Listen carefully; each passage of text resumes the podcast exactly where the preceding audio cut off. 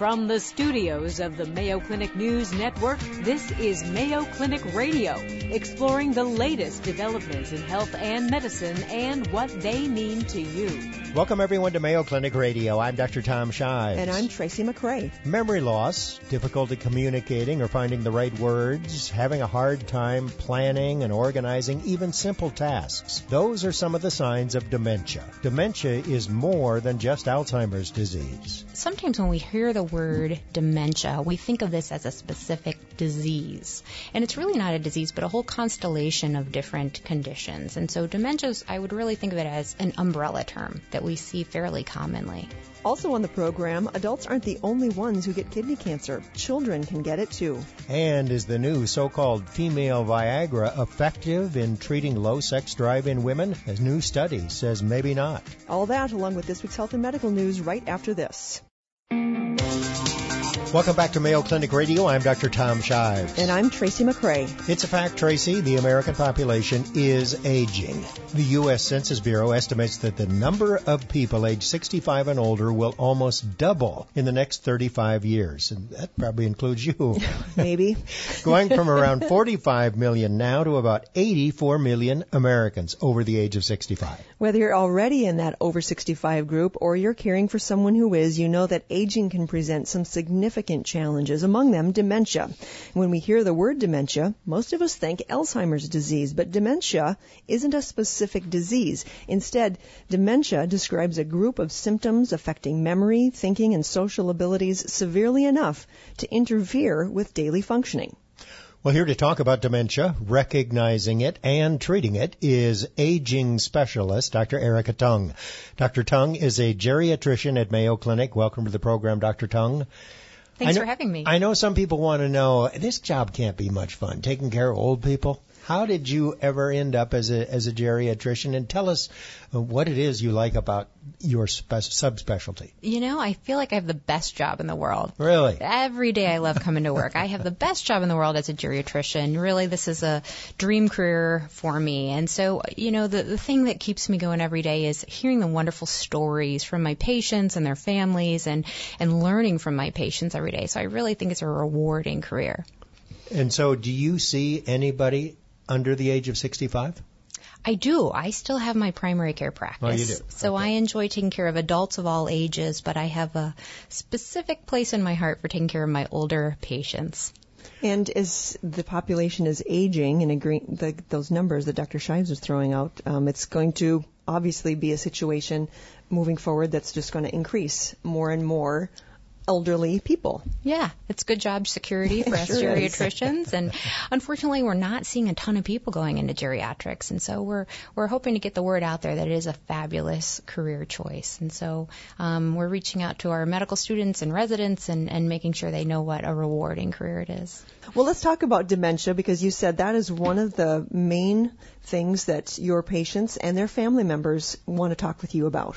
Yeah, absolutely. Dementia is very common and unfortunately still underrecognized. And I think there's a lot of misconceptions uh, um, in the community about dementia. And so I'm glad that you're interested in talking about this today. So, So- what are some of those misconceptions? Well, I think the first thing is that sometimes when we hear the word dementia, we think of this as a specific disease. And it's really not a disease, but a whole constellation of different conditions. And so dementias, I would really think of it as an umbrella term. And under dementia, like you mentioned, Tracy, Alzheimer's disease is going to be the most common type of dementia. So about 70 to 80 percent of dementia will be Alzheimer's disease. But there are also several other subtypes, such as dementia with Lewy bodies, dementia related to strokes, frontotemporal dementia, that we see fairly commonly. So tell us about the symptoms. What are some early symptoms of dementia? And, and, and what the term really means from a medical standpoint. Yeah, from a medical standpoint, when we think about dementia, number one, it is an acquired condition. So this is not something that someone is born with. This is usually a, a condition of later life where a person starts to develop impairments in their cognition. And so we normally think about things like short-term recall when we think about dementia, but the first first symptoms might be apathy. They might be um, difficulty organizing our day or organizing tasks that we used to do easily, like remembering a recipe or remembering how to program a piece of electronics. Um, it might be difficulty with language or finding the right word at the right time, um, or it might even be difficulty with visual spatial tasks like remembering how to get from point A to point B in our car or how to put something together that we used to be able to do. So it's an acquired impairment in some of those cognitive domains. And it can be relatively mild. Please say that it, it, it is not abnormal to have a, a little bit of some of those things you mentioned as you get older everybody, all ages, we all have daily memory lapses. I thought I was going to have to hold your hand the rest of this interview. we all forget the name of somebody that's familiar mm-hmm. to us in the grocery store, or forget where we put our car keys. But it's when those lapses start to impact our ability to function, um, either professionally or socially or personally, when we start having an impact on our ability to function, and we're noticing it, and other people around us are noticing it, that it, I, I start to worry. That's what I wanted to know. Does the patient recognize that that is happening, or do those around them recognize it? It's both? Great question. Um, it's different for different people. Sometimes people can have insight that they are starting to have some difficulties, whereas in other situations, the person that's affected with dementia might be less aware than those around them. And so that's why when I'm talking to somebody that has new memory concerns, it's really important that I talk to somebody else in their life, a loved one, a relative, a friend, somebody that knows them well, and can start to tell, tell me another perspective. It, there's sort of a fine line, isn't there, between uh, forgetfulness and, and true dementia. I, I heard you say that it's dementia when it when it impairs your ability to, to function. But how do you how do you really know that? How do you determine either by interviewing the patient or talking to the family that yes, this patient has dementia? Yeah, well, uh, it's a lot of careful history taking is the first step, but finding out where those memory lapses are, is there a pattern, are they increasing in frequency, and trying to get a sense of what that person could do independently before that now they're doing with less efficiency or effectiveness is, is really what I try and go after. And, and, and sometimes, um, uh, it might be subtle, and we might have to follow those symptoms over time before we can make the diagnosis. Do you screen your patients for dementia? Is that possible? Well, um, that's a it's a controversial area. Hmm. Um, while we usually don't recommend universal screening, meaning you know going to a grocery store and screening every single person over the age of 60 for dementia, we do recommend what I would call case finding. So if a person comes in with any kind of subjective concerns about their memory or a, or a family member or a friend is concerned or perhaps they have risk factors like a family history of somebody with Alzheimer's disease or dementia with Lewy bodies, then that person we should have a very low threshold to do um, additional history taking and um, do a good neurologic examination and mental status examination. Is there any test you can take? So we do um, what we call a mental status test in the office. There are numerous mental status tests out there that healthcare providers can utilize, and and many of them are very effective in um, identifying some of those deficits we talked about. So we try and test different cognitive domains. We test short-term memory we test um, visual spatial functioning, word finding, um, ability to think abstractly. And looking at all those different domains, we can put the picture together and see if there's really a problem. I was thinking it would be important for someone to go in and if, if you're not going to call it screening, but then at least have a baseline set. But that's kind of tricky to do because the person is aging, so the baseline would therefore be changing as you age, correct? Um, I think that that baseline is really important so we can identify a, a change um, or identify a new impairment. That um, uh, our ability to do a lot of those cognitive domains doesn't change too dramatically with age. Dr. Erica Tung is a geriatrician at the Mayo Clinic in Rochester. She's also an expert on dementia. We'll take a short break. When we come back, we'll talk a little bit more about treatment of dementia and also some end of life issues for the demented person in the United States. Unfortunately, too many of them, and the population is aging. Dr. Erica Tung, when we come back. You're listening to Mayo Clinic Radio on the Mayo Clinic News Network. Welcome back to Mayo Clinic Radio. I'm Dr. Tom Shives. And I'm Tracy McCray. Our guest is Dr. Erica Tung. She's a geriatrician at the Mayo Clinic in Rochester, Minnesota, and also an expert on dementia. She's talked to us about the symptoms and the diagnosis of dementia, and now we want to talk about treatment and how the patient can help themselves, what Dr. Tung can do for them, and how the family can help. So let's start with treatment. I know it's been a, a difficult problem for a long time, particularly with regard to Alzheimer's disease, and even if I'm correct, there still are not any good medications for Alzheimer's, the most common form of dementia. Well, you're exactly right that we don't have a disease modifying cure. We don't have a, a, medicine that will turn back the clock and, and, and cure the disease, but there are lots of things that we can do. And that's why it's important to detect the dementia and make the diagnosis early. And, and a lot of the things that we recommend as treatments are actually not um, a medication. So in terms of non-pharmacologic options that we have, the first thing is really careful planning. And that planning starts with safety planning. And so when I first make the diagnosis and I'm talking to a patient and their family or their loved ones about the diagnosis, we talk about how to keep them safe and independent as long as possible. And sometimes um, it's a difficult conversation because we talk about things like driving and driving safety because we know that with this uh, diagnosis that as that memory impairment progresses, at some point we will lose the ability to drive safely. And so that's one of the first things we talk about is how to plan for that. And is that one of the first things patients ask about? no. okay. I, it seems like that's what so many people are concerned about when it comes to something is happening to me that I can I hmm. still want to be able to drive. Losing their mobility. Yeah. Yeah. That, that independence. Well, it, it is a very challenging thing to assess somebody's driving safety because we don't have a single physical exam technique or a test that we can do in the office that says whether this person's at risk for motor vehicle crash. It's really a constellation of different assessments looking at medications, concentration, reflexes that help me make that decision. And sometimes when it is um, uh, a, a, challenging. It's it's not an easy call. I might ask them to retech take their test, mm-hmm. both the written test and the um, on the road test, and that way we can all feel secure that we're doing the right thing. Because just because a person has a new memory complaint doesn't mean that they have to stop driving. It just means we need to keep an eye on things, and then when it is time to take um, a driving retirement, that that we that we take that responsible step. I well, like that, that, phrase, driving retirement. That's a good phrase because it really can be emotional and a hard fight for a lot of families. So that I'm sure that's a that's a uh, a good way for you to make the suggestion that maybe they shouldn't be driving anymore. Ask them to retake the test rather than saying you can't drive. I don't think you should drive anymore. Yeah, yeah that's got to be tough. It gives us a more objective um, perspective on on the driving.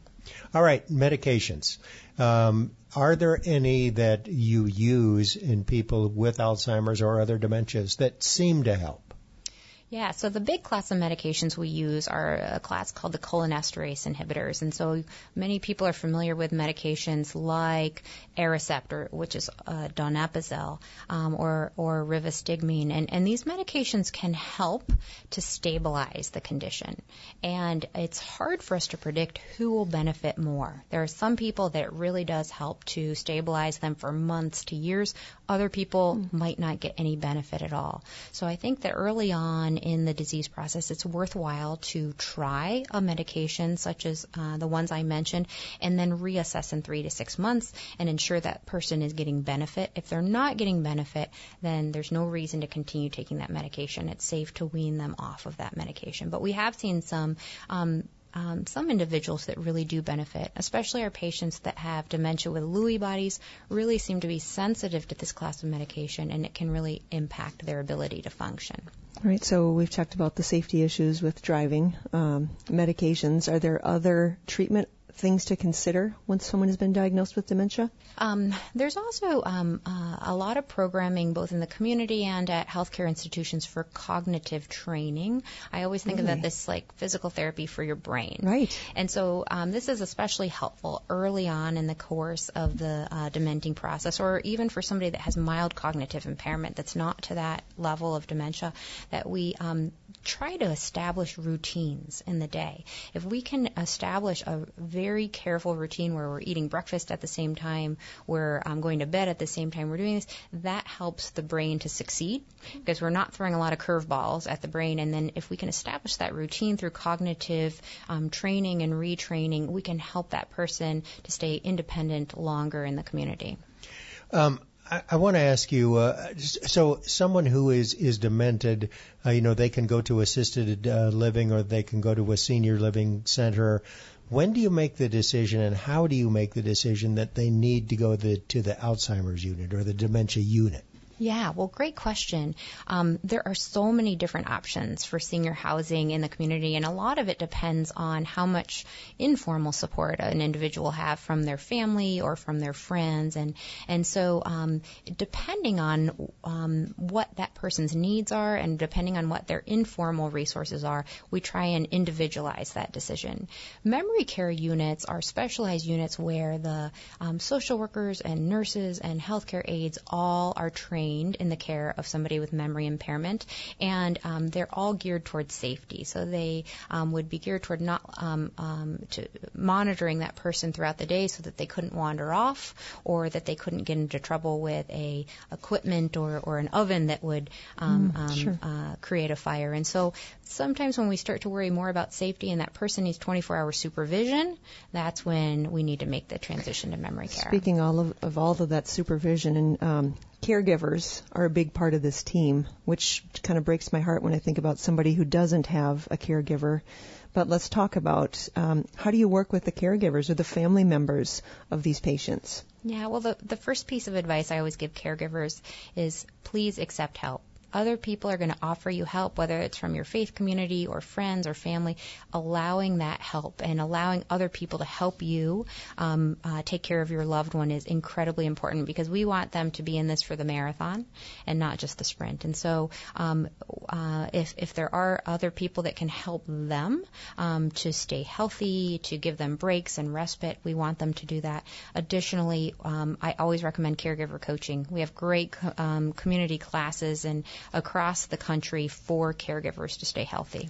All right, we've got about a minute remaining, and I want to ask your opinion about assisted suicide. I know that you've seen some very difficult situations in your practice. California just passed a law approving assisted suicide, but I think you have to be mentally competent to say, yes, I would, I'd like you to assist in my death. What's your opinion? Well, I think in, in, in with a lot of the conditions I see in geriatrics, especially with dementia, some people say that it, it um, at the end of their life that life isn't worth living. And so, uh, what I think is that we can take steps um, in our state where this is not a legal um, uh, proposition. We can take steps to make sure that we hear that individual's voice and preferences when they can still make those decisions, so that we can institute early palliative care and even hospice care at the end of their life to make sure that we ensure their dignity in the last weeks and days of their life. Thanks, Dr. Tung, for sharing your insights into recognizing and treating dementia. Dr. Erica Tung is a geriatric specialist at Mayo Clinic. Thank you. Coming up on Mayo Clinic Radio, kidney cancer is often thought of as an adult disease, but children can get kidney cancer too. My colleague, Dr. Dan Elliott, joins Tracy as they talk with an expert about kidney cancer in children. And we'll have an update on a new study about the effectiveness of Addyi, the drug for women with low sexual desire disorder that's been dubbed the female Viagra. Have a health related question you'd like us to answer or a topic you'd like us to cover? You can tweet us anytime at hashtag Mayo Clinic Radio or send us an email at mayoclinicradio at mayo.edu. Coming up, the latest health and medical news with Vivian Williams. You're listening to Mayo Clinic Radio on the Mayo Clinic News Network.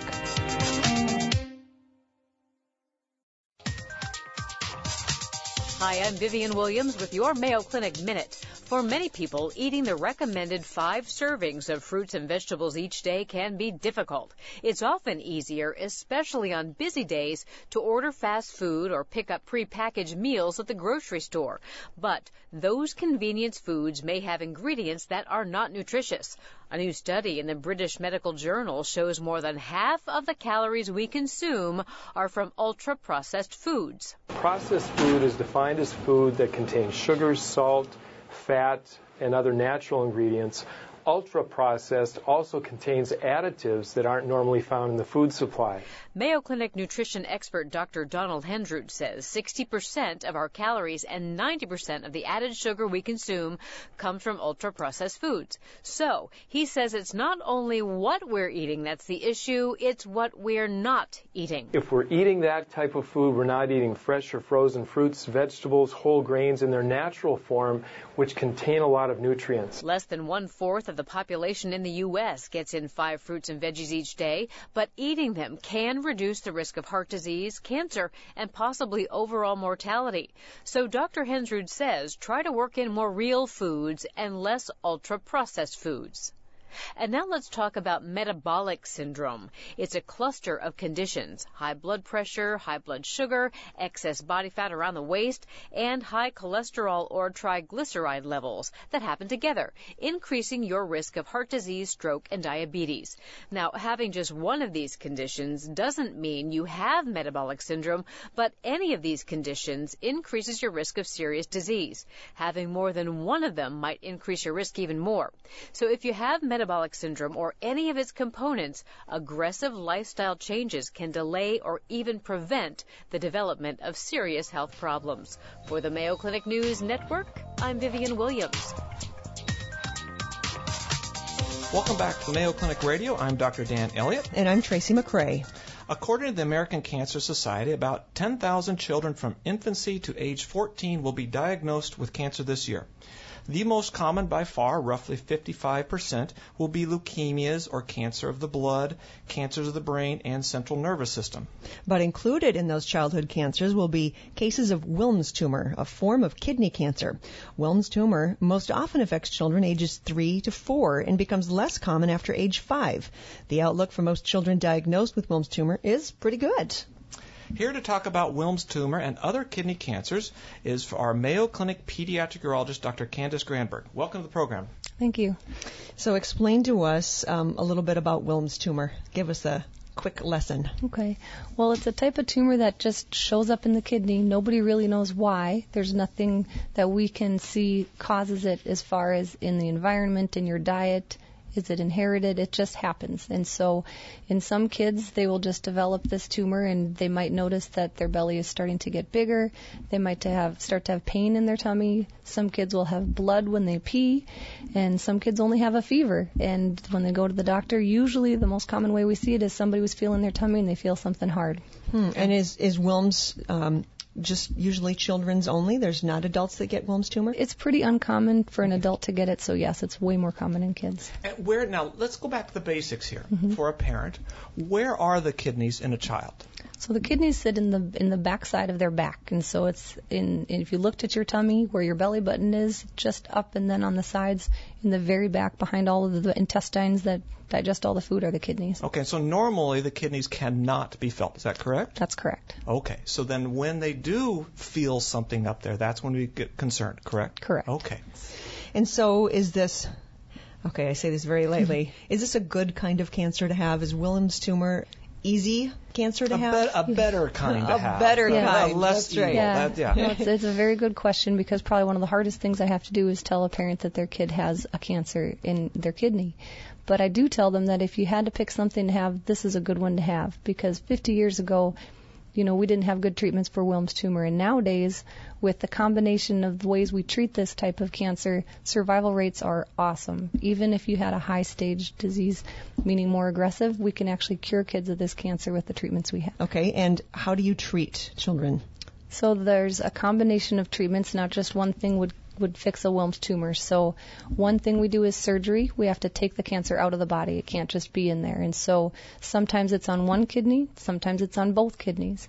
And when we take out one kidney and they still have one left, the kidney does all the work of two, but they still need to have more treatment. And so s- most kids that have Wilms tumor will need chemotherapy either before or after surgery. And some kids will also need radiation therapy to go and kill any tiny cells that might be left behind after the surgery. And what's the success rate? So the success rate, depending on the stage, again, the aggressiveness of the cancer, You know, if you look at four years out from having the diagnosis of cancer, can be anywhere from 85 to 99 percent, depending on the stage. So this type of cancer can spread. It's not going to be just localized, just right in that kidney there. Yes, it can Okay. spread. How often is this spread? What do you call it? Metastasis. Mm-hmm. When you first see this child. It's actually pretty uncommon to see it go everywhere when you first see a child. And so, even though they might have a big, huge mass in their tummy, it could just be right there in their kidney, not even going outside the kidney to the lymph nodes in that area or beyond.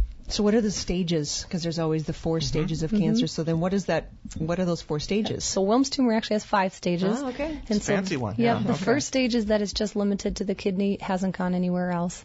Second stage means it's extending outside of the kidney and potentially has gone to the lymph nodes or somewhere else. You get to stage three, uh, the tumor could have ruptured and it's gone outside of the capsule of the kidney. Um, and then stage four is it's gone elsewhere. It's gone to the lungs or it's gone to another area of the body. Stage five is kind of interesting because although it sounds like the worst because it's five, that just means it's involving both kidneys. But even if it's involving both kidneys, we can still cut out parts of the kidney and take just the cancer out if we can, um, and try to save at least one kidney, if not both of them. And then they still get the chemotherapy, and they have really, really good success rate. The they? survival rates are actually quite similar. Okay. Um, what really matters is what they see under the microscope. So when we take a tumor out, it goes down the hallway to a lab where our, our other doctors who look in the microscopes, they look at how aggressive the, the tumor is. If it's the unfavorable type, which is the really aggressive type, the survival rates aren't as good. If it's the favorable type, favorable type, that's where even if you had a stage three, stage four, stage five, you still have really good success rates. So now, what should a parent do? So most of the time they go to their pediatrician first thing because they don't know what they're feeling. Sometimes they're just full of poop and it's just a big poop ball, which is great. We can fix that.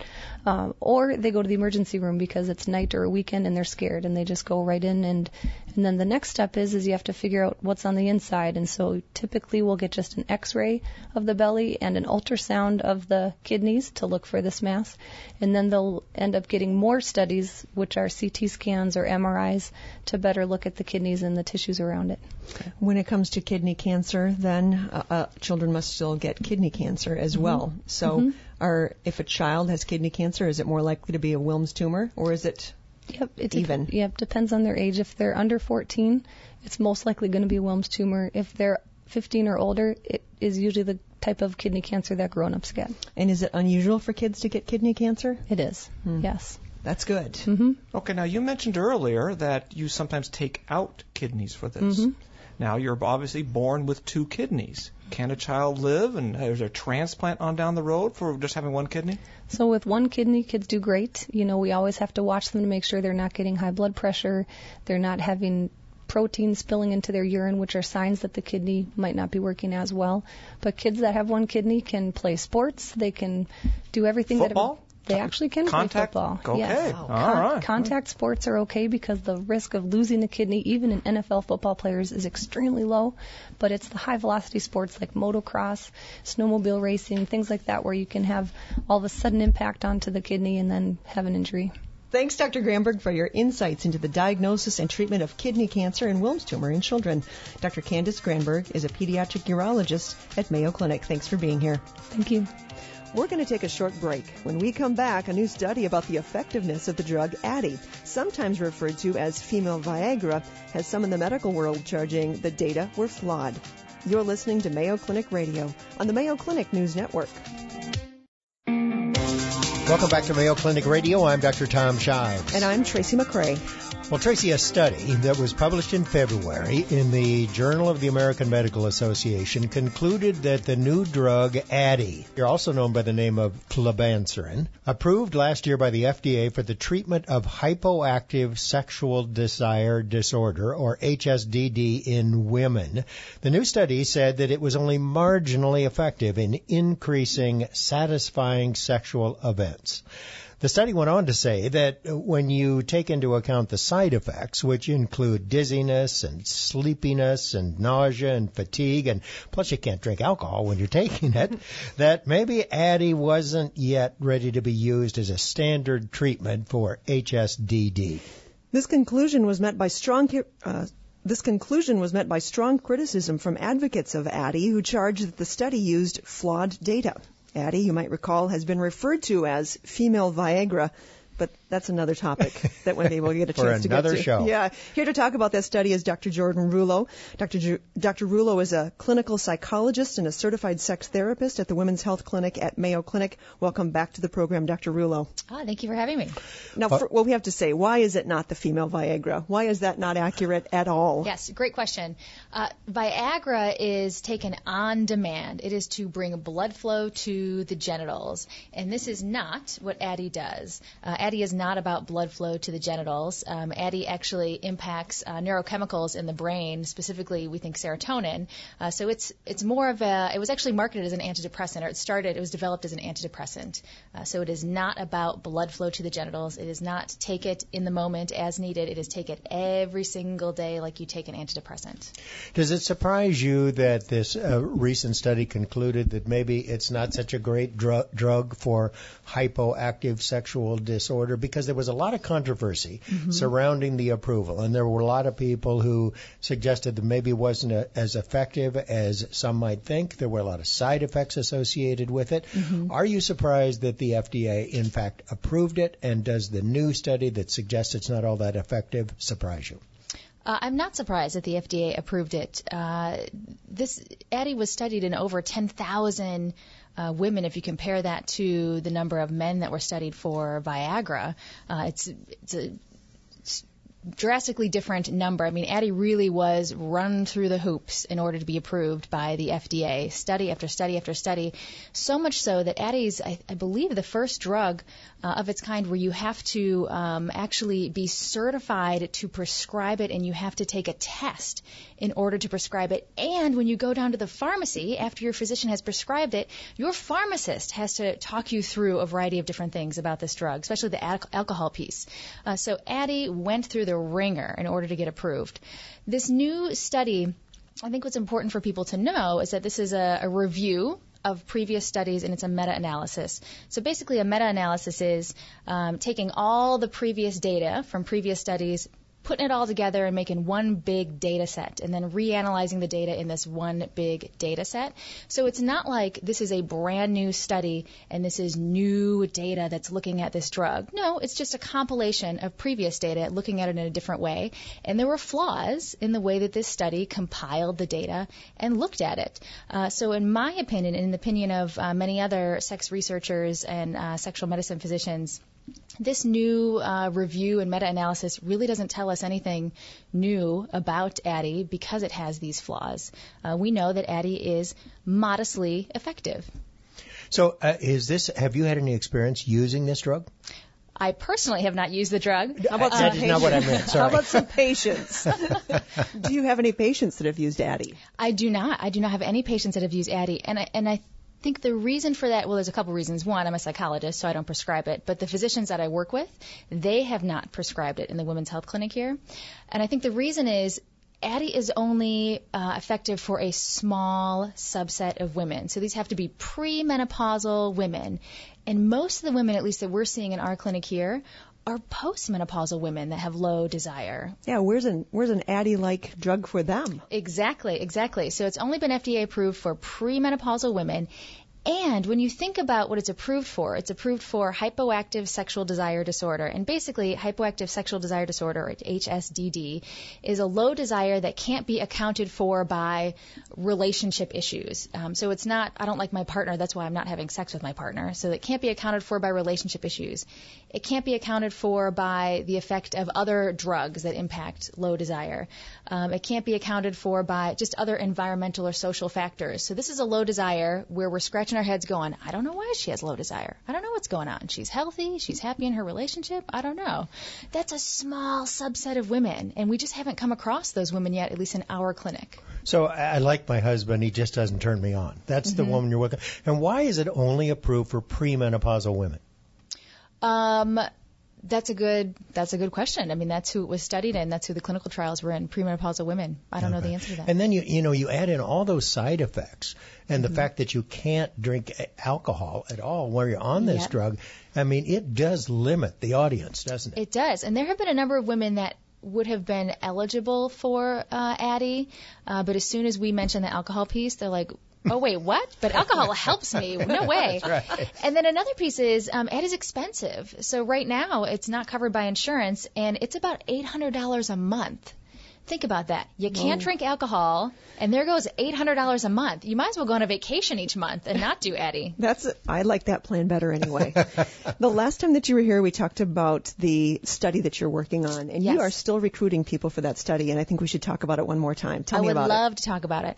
Uh, the study is about using mindfulness to improve sexual health. And mindfulness is the ability to be present in the moment, non judgmental. Uh, so, in the moment, just being very, very very aware of the sensations that you're experiencing. Not thinking about the shopping list. The to do list, Not thinking about what I got to do tomorrow. the deadline. Yeah, and you know what? Those thoughts are going to come up. It's it's hard for us to control our thoughts. So the thoughts those thoughts are going to be automatic. They're going to come up. But what you do is you just kind of let them float by. Don't hold on to them, but let them float by, and then go back to the present moment. Back to the present moment. And what's fascinating about mindfulness um, and its impact for women, we already know from a number of studies, it helps with low desire. It helps with sexual pain. It helps with difficulty with sexual arousal. It helps with orgasm. And the reason we think this is the case, uh, what's fascinating about women is their mind and body arousal. We have two types of arousal. Uh, we have our mind arousal, so our ability to be present when we're being sexual, and our ability to say like, "Yeah, I'm into this." And we have our body arousal, so vaginal lubrication, blood flow, flow to the genitals, warm tingliness in the genitals. So mind body the correlation between a woman's mind body arousal, so meaning that if her mind's aroused, we know her body is, and vice versa. What do you think? Here's a little quiz. What do you think is the correlation when one is aroused, when mind's aroused, body's aroused, and vice versa? What percentage of time do these two match up? Mind and body. I'd say less than half the time. you're right. Less than half the time. It's about 30% of the oh time that mind and body match up. Now, take a woman who has low desire or any sort of sexual function difficulty. What percentage of time do you think that these two match up, mind and body? It has to be even less than that. 4% of the time. Wow. So, and what do you think? Oh, what do you think it is for men? 99.5% of the time. it's not that high. It's 70% of the time for men. Uh, but what we think is uh, that if that women who have sexual function difficulties, one of the reasons is this mismatch between their mind and body arousal, and the mismatch is because they're not able to be fully aware in the moment of how their mind is responding or how their body's responding, and mindfulness has shown to actually reduce that mismatch. I wanted to bring it up again because uh, we're heard on over 80 stations around the country. Mm-hmm. And unlike some of the studies we hear about on this program, this is something that a lot of people can take part in. Yes. Correct? Yes. All so this so- this mindfulness study, um, what it requires is for the uh, female participant who has a partner, doesn't matter if your partner is male or female, female participant needs to come to Mayo Clinic on one occasion.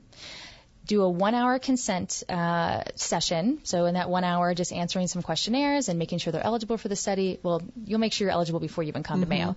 Um, but answering a few questions for an hour, then you go home, tell your partner about the study, make sure your partner is interested in it, and it's completely online. So everything you do is online. So there's an online portion where you learn mindfulness, and then there's an online portion where you learn sexual health education. So how can people uh, contact you if they want to do this? If they want to come to Rochester for an hour, what yes, should they do? yes. Um, so first thing to do is to call and make sure they're eligible for the study. You can either call or email. Phone number is 507 266 1944 and the name of the study is Sex Smart. So you'll call that number and they'll say, This is for the Sex Smart study. How can I help you? 507 266 1944 or they can just send an email at DOM C-R-O at mayo.edu. D-O-M-C-R-O at mayo.edu. All right, if you get a busy signal, please hang up and try again. 507 266 1944. Dr. Rullo, thanks so much for being here. Sex Thank you. therapist at the Mayo Clinic and psychologist. Really appreciate it. Yeah, thank you for having me. That's our program for this week. For more information about topics discussed today, visit us on the web at Mayo Clinic News Network, where you can access a podcast of today's show, previously aired programs, and the latest news from Mayo Clinic. Have a question about health and medicine for one of our Mayo Clinic experts? Tweet us anytime at hashtag Mayo Clinic Radio or send us an email at mayoclinicradio at mayo.edu. We'll be answering your questions in upcoming programs. You've been listening to Mayo Clinic Radio on the Mayo Clinic News Network. A writer for the program is Rich Dietman. Our social media editor, Jennifer O'Hara. For Mayo Clinic Radio, I'm Dr. Tom Shives. And I'm Tracy McCray. Thanks for being with us. Any medical information conveyed during this program is not intended as a substitute for personal medical advice, and you should not take any action before consulting a healthcare professional. For more information, please go to our website, radio.mayoclinic.org. Please join us each week on this station for more of the medical information you want from Mayo Clinic specialists who know.